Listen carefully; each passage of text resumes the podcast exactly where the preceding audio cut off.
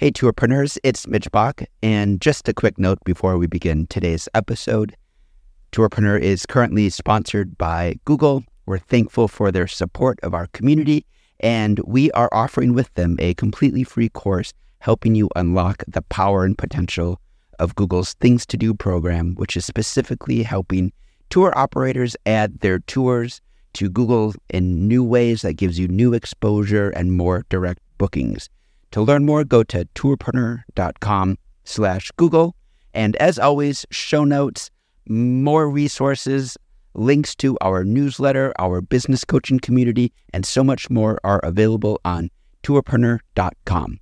Now to the episode. This episode of Tourpreneur is sponsored by RocketRez.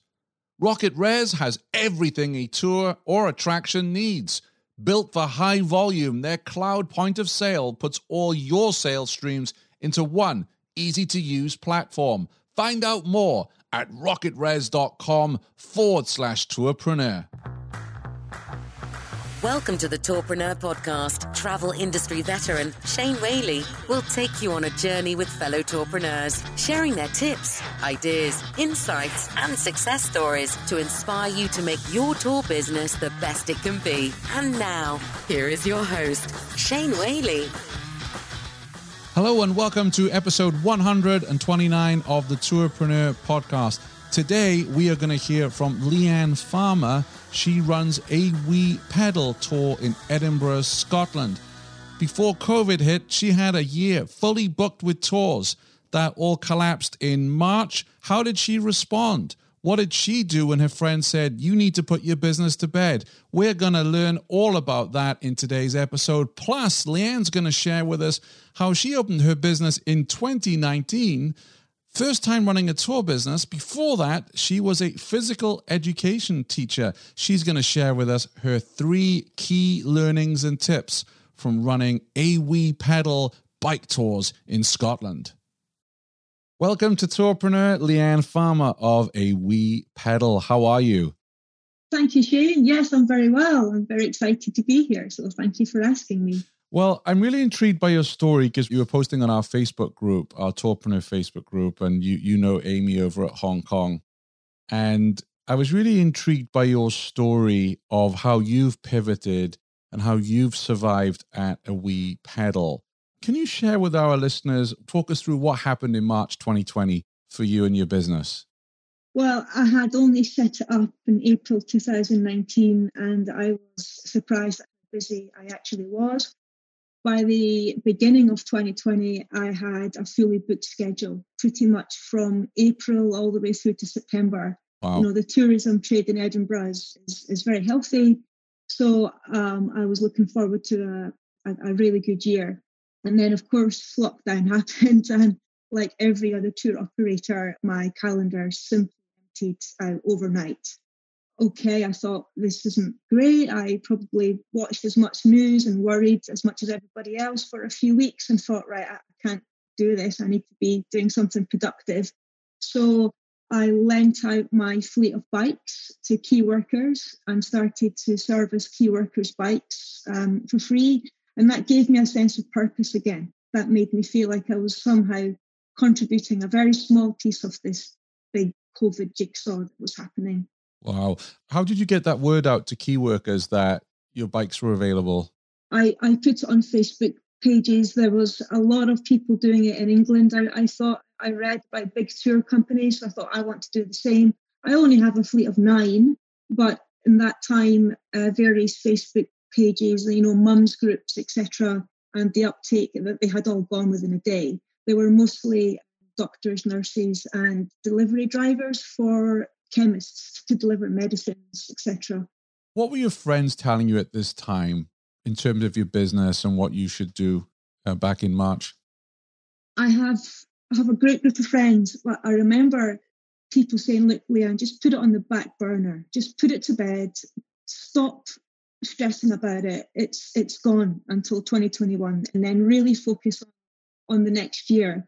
And I, it's just not in my nature to to do that really i've been a teacher all my life so i'm, I'm used to just i'm used to working all, all, year round with the summer holidays where i can just breathe relax but this isn't a summer holiday So I couldn't just breathe, relax.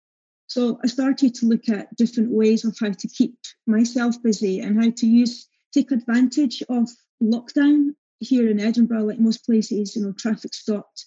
And I was seeing more and more people out on their bicycles, women, families, individuals, groups of people really enjoying these open streets. And I thought, right, I, this is an opportunity here. I, I, I really need to be part of this. So when the initial lockdown stopped, I got my bikes back. That was maybe two months. So the key workers had my bikes for two months. In the heart of the summer, um, I completely changed focus and I offered local family rides um, for a very reduced price to show families where to go in Edinburgh, were traffic free or you know off the beaten track, try and find something new. There were nobody was going on holiday, so I had a whole staycation group right at my fingertips. So I was showing them safe, outdoor, cheap alternatives to going away. And from then, I guess it snowballed. I was then taking women mainly on what I call confidence rides. So post lockdown now, we're we're back to full on traffic. These women still want to cycle, but they're afraid because traffic is back to normal. So I take them on confidence rides on how to show them how to cycle safely on the roads. If they want to find out a new route from getting to work from home, I would take them there. Then I was discovering there was a demand for women's bike maintenance sessions. So I was delivering bike maintenance courses on how to look after your own bike. So from going from no bookings, now suddenly over the summer and probably up until the end of October, again, my diary's been pretty much fully booked with those type of things that were servicing the local community. And how did you switch from your normal marketing for your tours pre-March to promoting what you were doing locally to the local Edinburgh market? That's that was a really hard thing to do. And again, I was struggling what to do with that. But I guess it's the power of Facebook, to be honest. Mums groups, business groups, various connections out there um, that Facebook can give.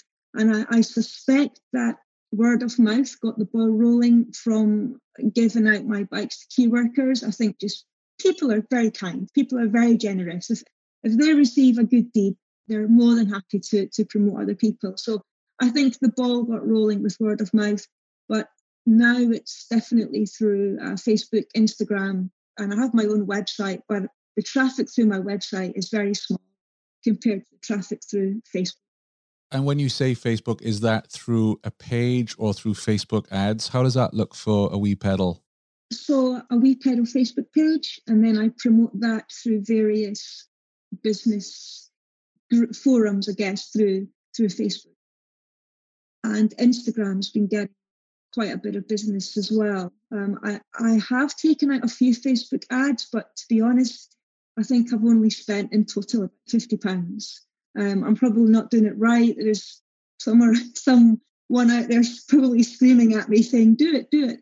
But I've not yet had to spend a lot of money on Facebook ads. I have done it. I've tried, but as yet, I think it's mainly organic. Yeah. Finds. Well, I mean, even if people are screaming at you, you know, if you're selling out right now through your your organic efforts, then uh, you know I commend you because that's not costing you anything other than time, of course. With instead of running up a big Facebook ad bill. Um, what advice would you have for other operators out there? Let's say they want to do something similar to you in another city and they want to engage with the community and interact on other business forums or Facebook groups. What's some of the key tips you would share? Oh, well, number one, I would say volunteer, 100%. Um, that's how I got started in this. I was volunteering for three different uh, cycling related charities, and that that definitely planted the seed in my mind that I want to do this for, for, for a living. But what volunteering does for you, it puts you right in the heart of the community and you get to know your clientele a lot better. It's also goodwill. People will talk about you more favorably if you're giving up your time for free. And it's part of my commitment within a wee pedal that I do pay it back. And I still volunteer now for uh, to organizations and I, I, will continue to do that. It's, it's really important to me. So I think number one is you have to give back to the community. You know, it's all very well being in the tourist trade, but it has to be sustainable. Yeah. You have to look after the people who actually live in the city. So if you have a service that you can give for free, even if it's once or twice a year, it doesn't have to be every week. I think it's really important that you, you, you give the locals a taste of what tourists as well. Sure. And then when you engaged with other groups online, um, what what tips would you have about that in terms of how you post, how you interact? Because you can't just suddenly turn up on a group and say, "Hey, look at my stuff." Right? There is a decorum um, I think I'm I'm always very respectful and positive about other people's businesses on these posts. I try to support local businesses, whether it's liking them, following them, commenting on what they offer, and if I can afford it, I'll buy something from them. A nice example, perhaps, is there's a, a, little small business who do events in Edinburgh. So we started following each other and we built up a bit of an online friendship. And I will always support her and she will always support me. Uh, I was asked by Small Business Saturday, which is a company based in London, to be a roving reporter to interview other small businesses in Edinburgh. So I chose this girl. And it was the first time she'd had a major media um, attention. So I thought I thought that was that was perfect. Really, you know, it's it's just paying each other back. So I think you must engage with other businesses, and it's not really competition, is it? You're you're all out there supporting each other, trying to keep the ball rolling.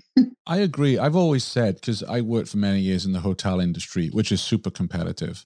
And then when I moved to tours and activities, I remember I went to a big conference here in the US, my first week in this industry, and I was shocked at how our industry felt like one big family and there is that in hotels and airlines for sure to a certain extent but it just it was like being no this was like a close knit family and i my feeling is as we get through covid and and reopen and recovery that we will start to work with what were previously some of our competitors because it may be you know i uh, don't have capacity to do something every single day of the week because i'm working a side job now to pay the bills but you know, Bill or Sarah, I can give business to them and vice versa. I'm, I think we're going to see a lot more collaboration in our industry than ever before. I, I completely agree with you. And I think if you can collaborate, the more the better, especially next next this coming year. We don't yeah. know what's going to happen. We're all hoping and praying that we'll bounce back, but hey, it may take until 2022. So I'm more than happy to collaborate. Uh, I've already had some small collaborations with other small businesses in Edinburgh that's proved, you know, semi-successful. So I think I want to continue to do that. What I love about your approach, and I think my major takeaway from this is when you're engaging with other groups and communities, especially online, is you're giving value. You're giving value first before you're asking for something. And I think that that's critical and I see this myself. I run several Facebook groups of, of, several thousand. And I tell you, if someone just pops up in the group and sells their stuff in the first post, they're gone. Like I kick them out because I'm like, yeah, that's not the kind of person. I want the person who's going to come and interact when someone's saying, hey, you know, what ResTech system are you using? Or I'm struggling with this. So, you know, you come in and help out and say, well, in my experience, you know, A, B, and C. That that is what we need to do when we engage in online communities to grow grow our business.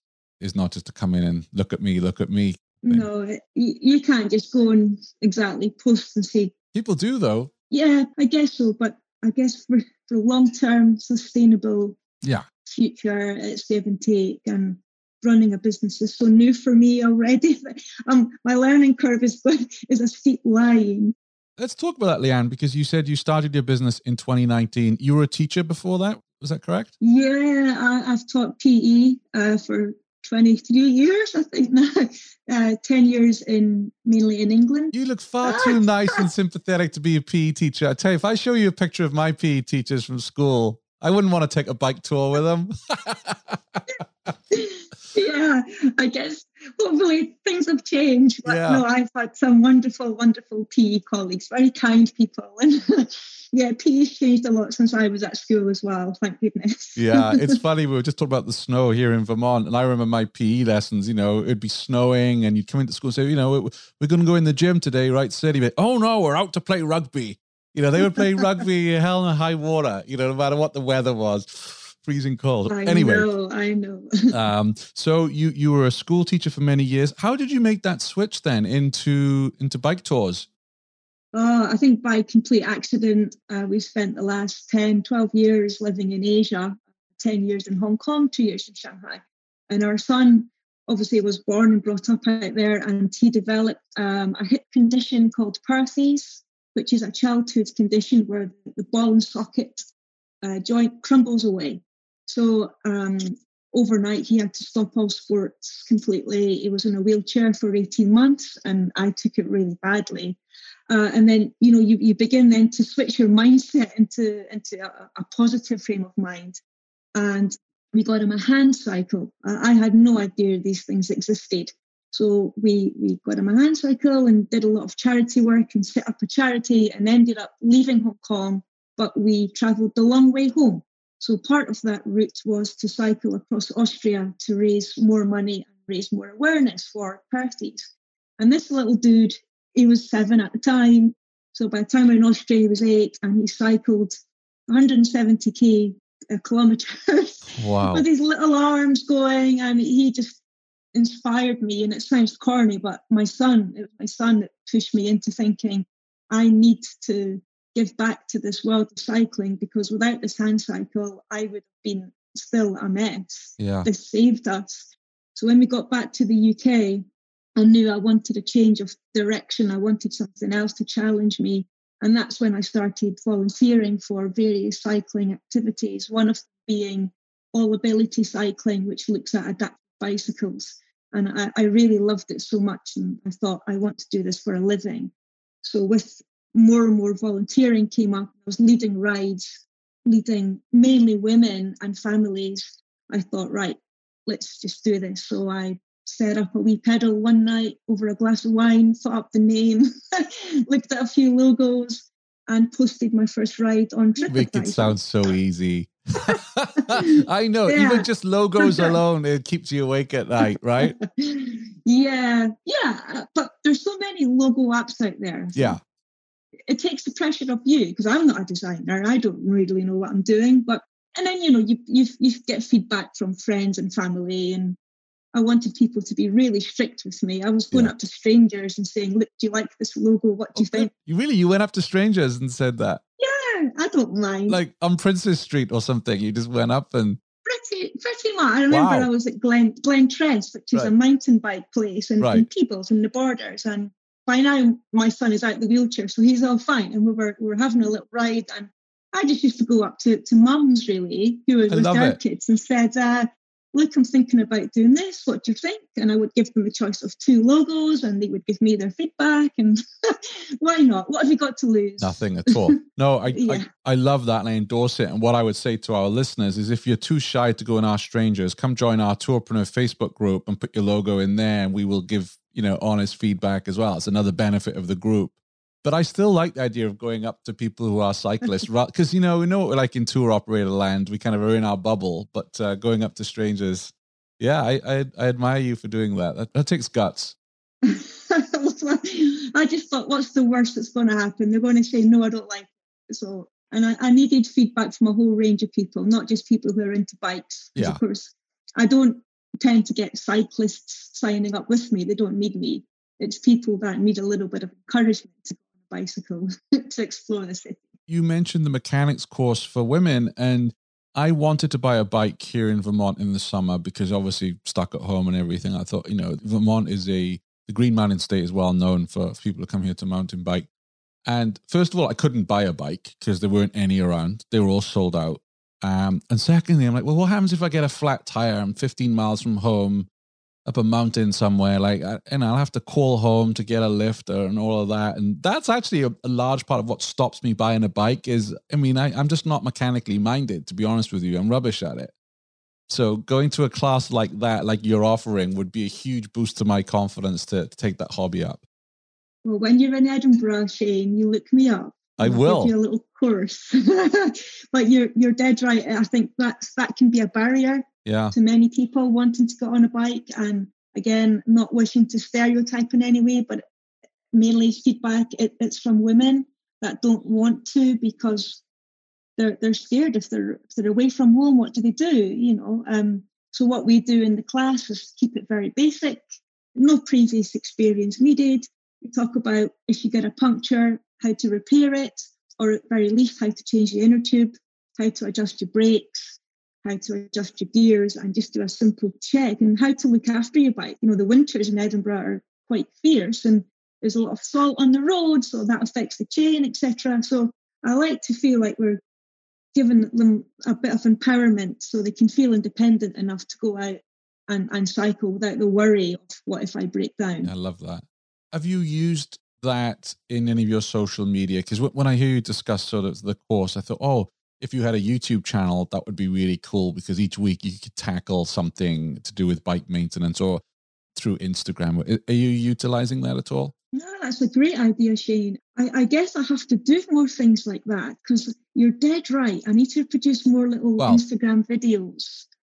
Let me say that if you are fully booked with tours right now, that's great. And we all wish we were kind of in that that boat with you. So don't, you know, I think as tourpreneurs, we often put way too much on our plates in terms of, oh, I must do the YouTube, I must do Instagram. Oh, and someone now is looking at TikTok. And I think sometimes that we have to do one or two things well. So if you're already doing those really well, stick with them. But if you feel like, no, I'd love to learn YouTube, I'd like to have YouTube to actually promote my tours, because what I've learned about YouTube this year is it's a great discovery tool.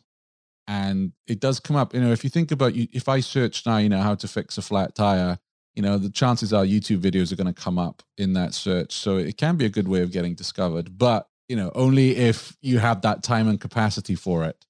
Yeah, no, it's you're, you're right. I, I've, I think I've only got three YouTube clips on my website, but I was told as well pushes you up the SEO ratings. I, I don't does. know if that's true, but it, it can do. Yeah, it can do if done right, and also I think it's just good PR for your business because you know, let's say there is a lady out there who really wants to bike, is a little unsure. She sees you on video. You're not the scary PE teacher that, you know, I, but can see that, oh yeah, I could really learn from this lady. She sounds nice, etc. I, I will, I will call her, you know, so it's good for promotion for that um, as well. And, it, and something else you could do, you know, our good friend Rob, he runs uh, DC Trip Hacks and he has a YouTube channel, but on his YouTube channel, he, he doesn't promote his tours per se. He'll have things like what to pack to visit Washington in November. Um, so yes. informational. So if you have someone who's coming to Edinburgh, you know, when hopefully we're in recovery, etc., and you say, okay, this is what you should pack for Edinburgh in in June, or what, and just something informational. So it's like we were talking about engaging with groups. It's not book my tours. It's hey, you're coming to Edinburgh, and then somebody might discover you because they're looking at what should I pack for Edinburgh in June, and then come up to your video and go, oh, this bike tour looks good. We should do that. That's a great idea. Okay, I'm going to note that down after this call. Thank give you lots of homework here, but I'll email you the link. And again, you know, we're going to touch on this in because I know you've shared three key learnings with us since you started your business, which I want to dive into, and one of those actually correlates to this. So the the first key learning you wanted to share was go on other types of tours in other cities. Can you share more about your your thinking around that? Yeah, I think when we were living in Hong Kong, my son uh, was big into bikes, so we would completely take advantage of.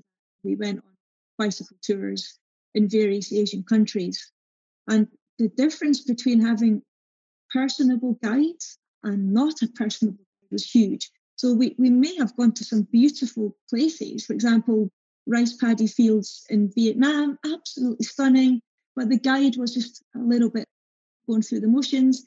Whereas we would go to another another tour and maybe not in such stunning locations, but the guide was fantastic. He made us feel special, full of history. The bikes were good. He was all very, very neat and tidy in the way he spoke and the way he arranged things. And that's what stuck in my mind. I wanted to take the best bits from all the tours that I've been to. And still now, I go on cycle tours. We were in London only in February, just before lockdown this year, and my husband was working. Jack and I took a tour uh, in, in, London. And again, I was all the way through like a busman's holiday. Yeah. But all the way through, I was thinking, right, what would I do here? Or I really like what he's done here. That's fantastic. And I would tell them, say, look, I run a cycle tour myself. I'm really impressed with what you've done. Nice. Would you mind if I use this in mine? And you know, it's it's kind of cool that you're always learning from other people. And I think we cannot rest on our laurels. I think we're always learning it's important to to tweak your tours as well to keep them fresh so you don't just go through the motions yourself yeah what's the best thing you've seen someone do on a on a bike tour that you've thought oh yeah i, I want to implement that in a wee pedal um, I think the amount of knowledge and history about the place without it being boring. You know, at times we were at times you can be standing around in the cold and it's just too much information. And tourists want quick, snappy, funny tales about the city. And it was this guy in London who really grabbed my attention that every story he told was over within two minutes, but it was funny. And it may have been sprinkled with a little bit of not the not the truth, not the whole truth. Exaggerated a little. Exaggerated it. But yeah. my son liked it. He, he's 10, 11. He liked it. I loved it. So I think what I took away is when I'm starting to talk about, for example, Holyrood Park and Arthur's Seat, which is our volcano, I can go on and on and on and on and on because I really love it so much. But I've learned, right, Leanne, two minutes, done, in, out, and then off we go again. Because the, the tourists, they'll, they'll start switching off and you can tell quite quickly. Absolutely. And what do you think is like, and you don't name any names here, of course, but what's the worst thing you've seen on another tour where you just shook your head and thought, wow, yeah, safety. Yeah. Always. So I'm not going to name any any tours or even in the city that I saw it, but the the tour guide was just on a rickety old bike. Uh, I don't even think he had a helmet on. Now that's another contentious issue. I'm not going to get on to that. Yeah. But no helmet for the guide. Too many clients on this tour. There was a trail behind her. I didn't see her looking around. Um, they're on roads. Um, the bikes weren't in good condition and there was no branding. You know, maybe maybe I'm just too anal about that, but I think at least have a logo on your back or on your panniers to look smart. You know, you're you're representing your business here, so look the part. And I deliberately do not look like a cyclist. I don't. I'm not cladded in lycra. That's right. on purpose. But I do have a very smart logoed jacket on if it's in the winter or if it's a t-shirt, uh, you know, a, a regular dry fit t-shirt, but a wee pedal is everywhere. I think it's safety that I shake my head. I, I fear, I fear for that company that one day, touch wood, hope it never happens, but safety must be first. You know, you have to keep your group small and you have to keep an eye on them. With your own business, your own tours, is there a high insurance premium because of safety issues? Well, I can keep it to eight. So my insurance covers me and my qualification covers me for up to eight clients. And I have a public liability insurance and I have a cycling activity insurance. Right. It's not too high. It's it's fairly expensive, but I, I don't think they're ripping me off. I feel quite happy paying that, yeah. knowing that I have peace of mind. But that's the double insurance that I choose to take out, and I never go above the the numbers. If for some reason I have a more than eight people. For example, I had two American families based in London who wanted to join together in the summer. That 10, that's fine, but I employed a co-leader. So I know many other volunteer leaders in, in the Edinburgh Network group. I bring them in and they help me out for, for a day. Yeah. And when you started the business and you had to look into all of this, how did you get advice on which insurance you needed?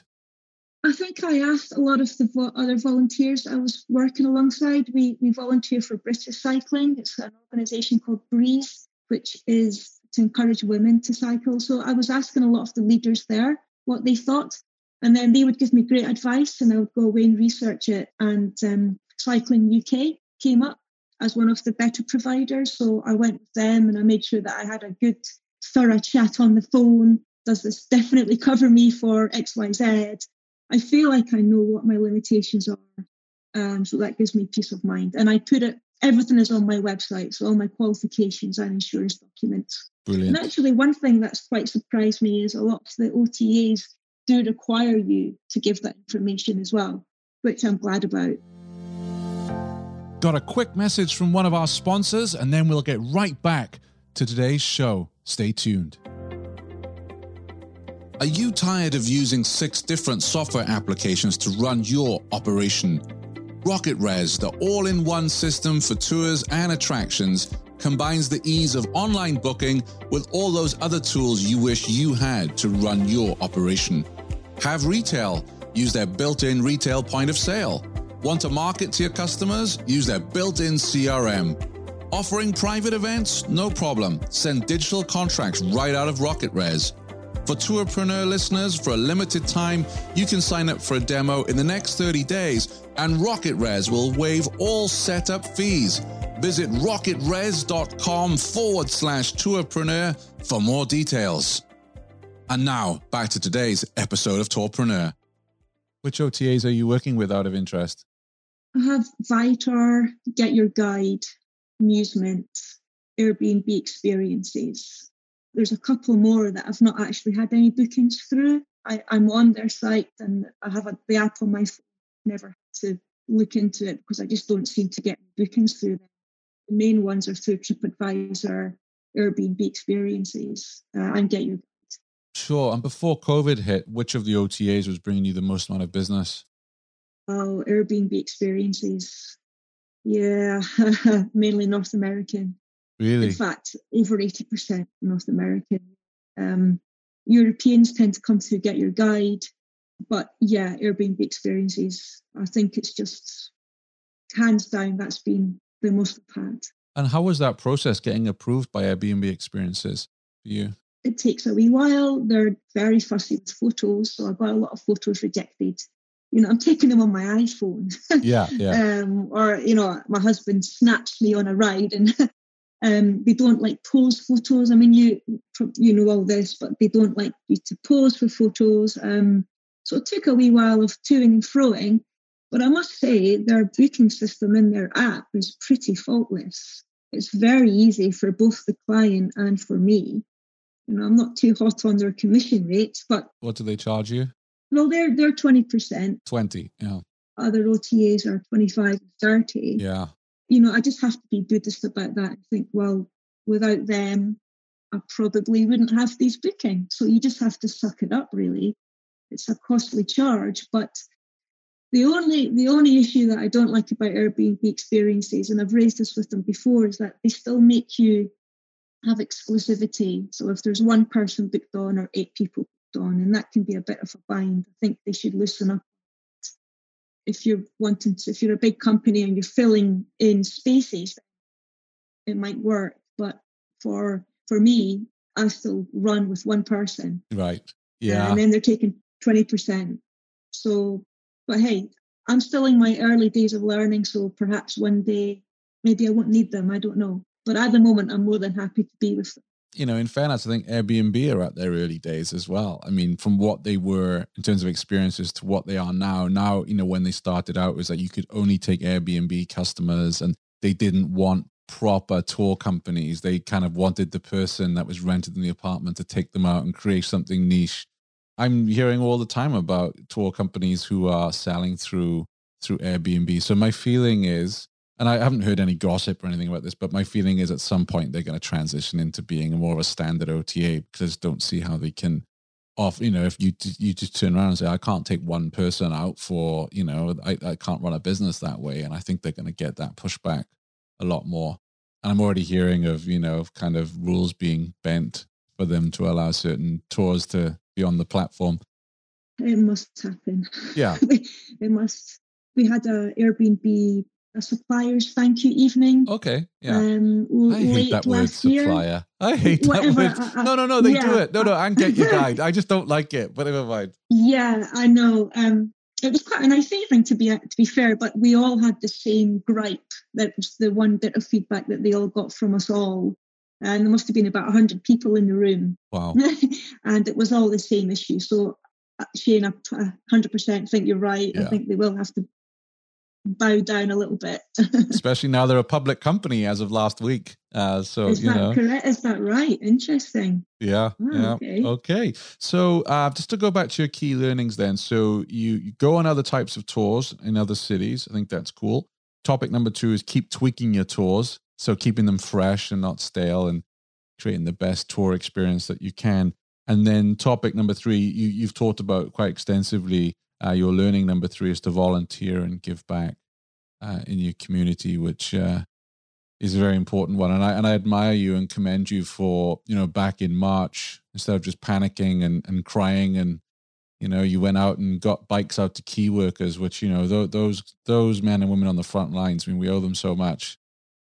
Oh, invaluable. Yeah. What, what these guys they were day in day out, absolutely working hard and coming home to supermarket shelves being emptied and oh, it was awful. I, I really felt for them. So it made me feel a little bit good as well. And they could get to work safely on a bike. And, you know, I would supply them with a helmet and a lock and a pump and inner tubes so to ease a little bit of the stress as well, because the, the nurses were saying, but Leanne, what if what if I get a puncture what if it yeah. gets stolen? I'm saying, well, look, it doesn't matter. Just treat it like your own bike and just get yourself to work and home and look after yourself.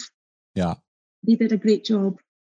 Wonderful. For, well, I know we could chat for a lot longer, but I, I really appreciate those three three key learnings. I think they're they're going to help a lot of our listeners out, especially commending you for sticking to your mission in March when it's very easy for to say, right, that's it, I'm out. I mean, I remember myself in March. I was in London when everything hit, and I had to fly back to the states, and I just I was on that whole flight back home thinking my business is dead. Nobody's to want to listen to a podcast about being a tour operator anymore.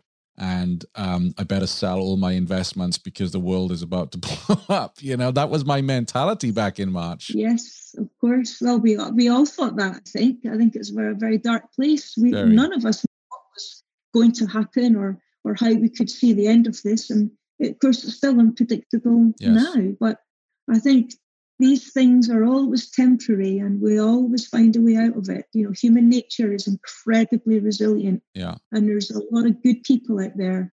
When you reopened back up after lockdown and you were engaging with with local bookings basically, how did you overcome any fear locals might have had about infection and sanitation and hygiene? I, I wiped my bikes down in front of them with disinfectant. If they brought their own bikes, because that's the difference between local bookings, they probably will have their own bikes. Tourists, of course, they use my bikes, my helmets. Yes. So if it was a local booking, nine times out of 10, they'd have their own bike. So I didn't have to go near their bike or touch their bike at all. If they use mine, I would disinfect it down, disinfect the helmet in front of them so they could see. And then we would make sure that we would keep social distance. Now, on a bicycle, that's fairly easy to do anyway. You're always at least an arm's width away, at least from each other. Another tweak that I did was we weren't stopping at any coffee shops. So I would uh, tweak the route to pass a coffee van because that's mm. part of my tour. We always stop for a refreshment. And with a family, coffee's very important. Yeah. Um, with a family, it's got to include ice cream. So right. I would make sure that I would find a well stocked van that offered both ice cream, coffees, and snacks. So we could have a refreshment, but we could still be socially distanced. And I felt at that time being outside and doing a cycling trip was perhaps one of the safest things you could do. Yeah, yeah. As things have gone on, it's important that I don't drop my guard. Um, you can get a little bit blasé. You know, I would forget my mask. Uh, right. you, you know, you would just hop on the bike and I would go to shake someone's hand and uh, no, I yeah, can't. Yeah. So I, I, uh, it's just human nature, but I must remain vigilant, I think, and show the clients that I am a business and I do adhere to COVID rules. So I carry now a bunch of buffs um, so I can cover my face if I do forget my mask yeah. in my bag. And I carry hand sanitizer and Dettol wipes in my bag at all times for both the clients and myself. Yes. Uh, but the you know the mask thing isn't a problem because we're not really going in, we're not going inside cafes at the moment but if they want to use the loo then of course they need to. And you're socially distanced on the bikes anyway right? So that's right. Yeah absolutely. So an idea for you one of the best videos i saw when covid first hit and it was the ride and they have buses throughout new york city and they had this really cool video of their staff deep cleaning the bus and they, they put it on a fast forward loop. So it was like really fast because nobody wants to watch someone just wipe something down. And I wonder if that would be good for your Instagram or your YouTube would be that, uh, you know, you cleaning all the bikes down. That's genius. Okay. See, I've learned another thing. Thank you. I will use that. Entrepreneurialism is all about, like you just said, right? Looking at other tours, and I look at everyone's social media, and I'm like, that's all these ideas are stolen from others. oh, that's sad. Yeah, but you've retained that information, and that's the key because yeah. we all look at each other's tours, but you forget them. So you've retained that. So brilliant. I will definitely use that. Thank you. Maybe That's you and, you and Jack can have fun doing that, you know? I'll have to bribe him. yeah, he's at that age. Of course. I mean. Of course. so as, as we wrap up here, can you share with us what's the best thing that's happened to you since starting your business, since you became a tourpreneur? Oh, well, I've won a few awards, which has been lovely. I won Best Startup for the Great British Entrepreneur Award. Wow. Um, so that's Best Startup in Scotland. Scotland yes. and Northern Ireland is the full title. And then I won, they call it New Kid on the Block, which is Best Startup. And that's UK wide. That was through the small awards. Uh, so that was lovely and a very, very big surprise. So I guess that's, it reconfirms what I'm doing in a, in a business sense. But to be honest, it didn't give me the most the most pleasure. It was lovely and they've yeah. been great and very supportive. But I think what's given me the most pleasure is seeing the ladies that I take out, seeing them again, and them texting me to say, Leah, you never guess what? I did that route you were telling me about and I did it on my own. Thank nice. you. And nice. I think that's what I get the most pleasure out of. I think being a teacher for 20 odd years, you, you cannot shake off the feeling you get when you see your students become autonomous, when they don't need you, when you've taught them and given them the skills and they're off flying, that stays with you forever. And I think that's what gives me the most pleasure, to be honest. Fantastic. I love to hear that. And, you know, 99% of tourpreneurs I speak to, it's the same thing. We're in a a business based around our passion. Yes, we all want to make a living. I speak to very few tourpreneurs who are like, I want to be a multi-millionaire most of us just want to have a good standard of living and create a business that we're passionate about. So what you're saying there is, you know, that's when someone sends you that kind of text message, it makes it all the sleepless nights and all the aggravation worthwhile, doesn't it? Hundred percent, hundred percent. That's it's. I guess every tour person that does cycling, walking, whiskey tours, whatever yeah. it may yeah, be, yeah. you start it because you love what you're doing and you want to share it with others so yeah, it's I, I genuinely love it. Brilliant. Well, thank you for sharing your journey with us today, and more importantly, your, your three key learnings since you started your tour business. Where can people follow you online, Leanne? So my website is um, aweepedal.com. I have a Facebook page of the same name, Instagram. I keep my Instagram and Facebook page up to date. Yeah. Pretty much every day I'm posting. Yes, we will add all those links to tourpreneur.com forward slash 129 because, you know, some of you might be listening to this when they're cycling. I'm not sure if that's a good idea or not, or definitely out walking the dog or at the gym or whatever. And uh, we'll save you having to write those links down. Do go check out Leanne's website and her social media pages. Leanne, thanks a million for coming on. I'd love to check in with you later in the year to see how things are going. Oh, it'd be a pleasure. I'd love to speak to you again, Shane. Absolutely. Marvelous. Um, I want more tips from you as well. well, you know, that's that's the beauty of the podcast, right? This is why I do what I do because like when you listen to Amy's interview, you know, yes. all of the tour operators that we interview, and, and this is actually another tip. I actually gave this to someone that I do some mentoring for in post in podcasting.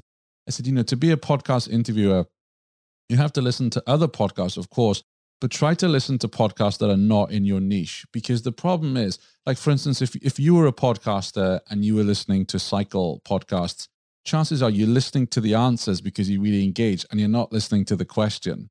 And you know sometimes i think taking tours outside of our niche is also a real eye opener because you can always take something maybe it's in the way they tell the story or how they onboarded you how they created rapport I think sometimes we can get too dialed into the content as opposed to watching the structure of a tour.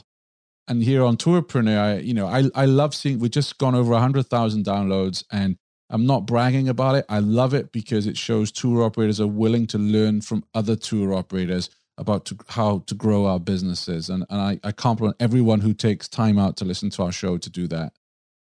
Okay, well, I, I'm getting through your podcast. Believe me, I'm fantastic. I've really enjoying them. So I'm very grateful for Amy to, for inviting me into the group. And thank you for getting in touch and inviting me here. I've thoroughly enjoyed meeting you. Likewise. Take care, Leanne. Okay, thanks, Shane. Take care. Thanks for listening to the Tourpreneur podcast. Be sure to visit tourpreneur.com to join the conversation and access the show notes, including links to the resources mentioned on today's episode. This is Tourpreneur.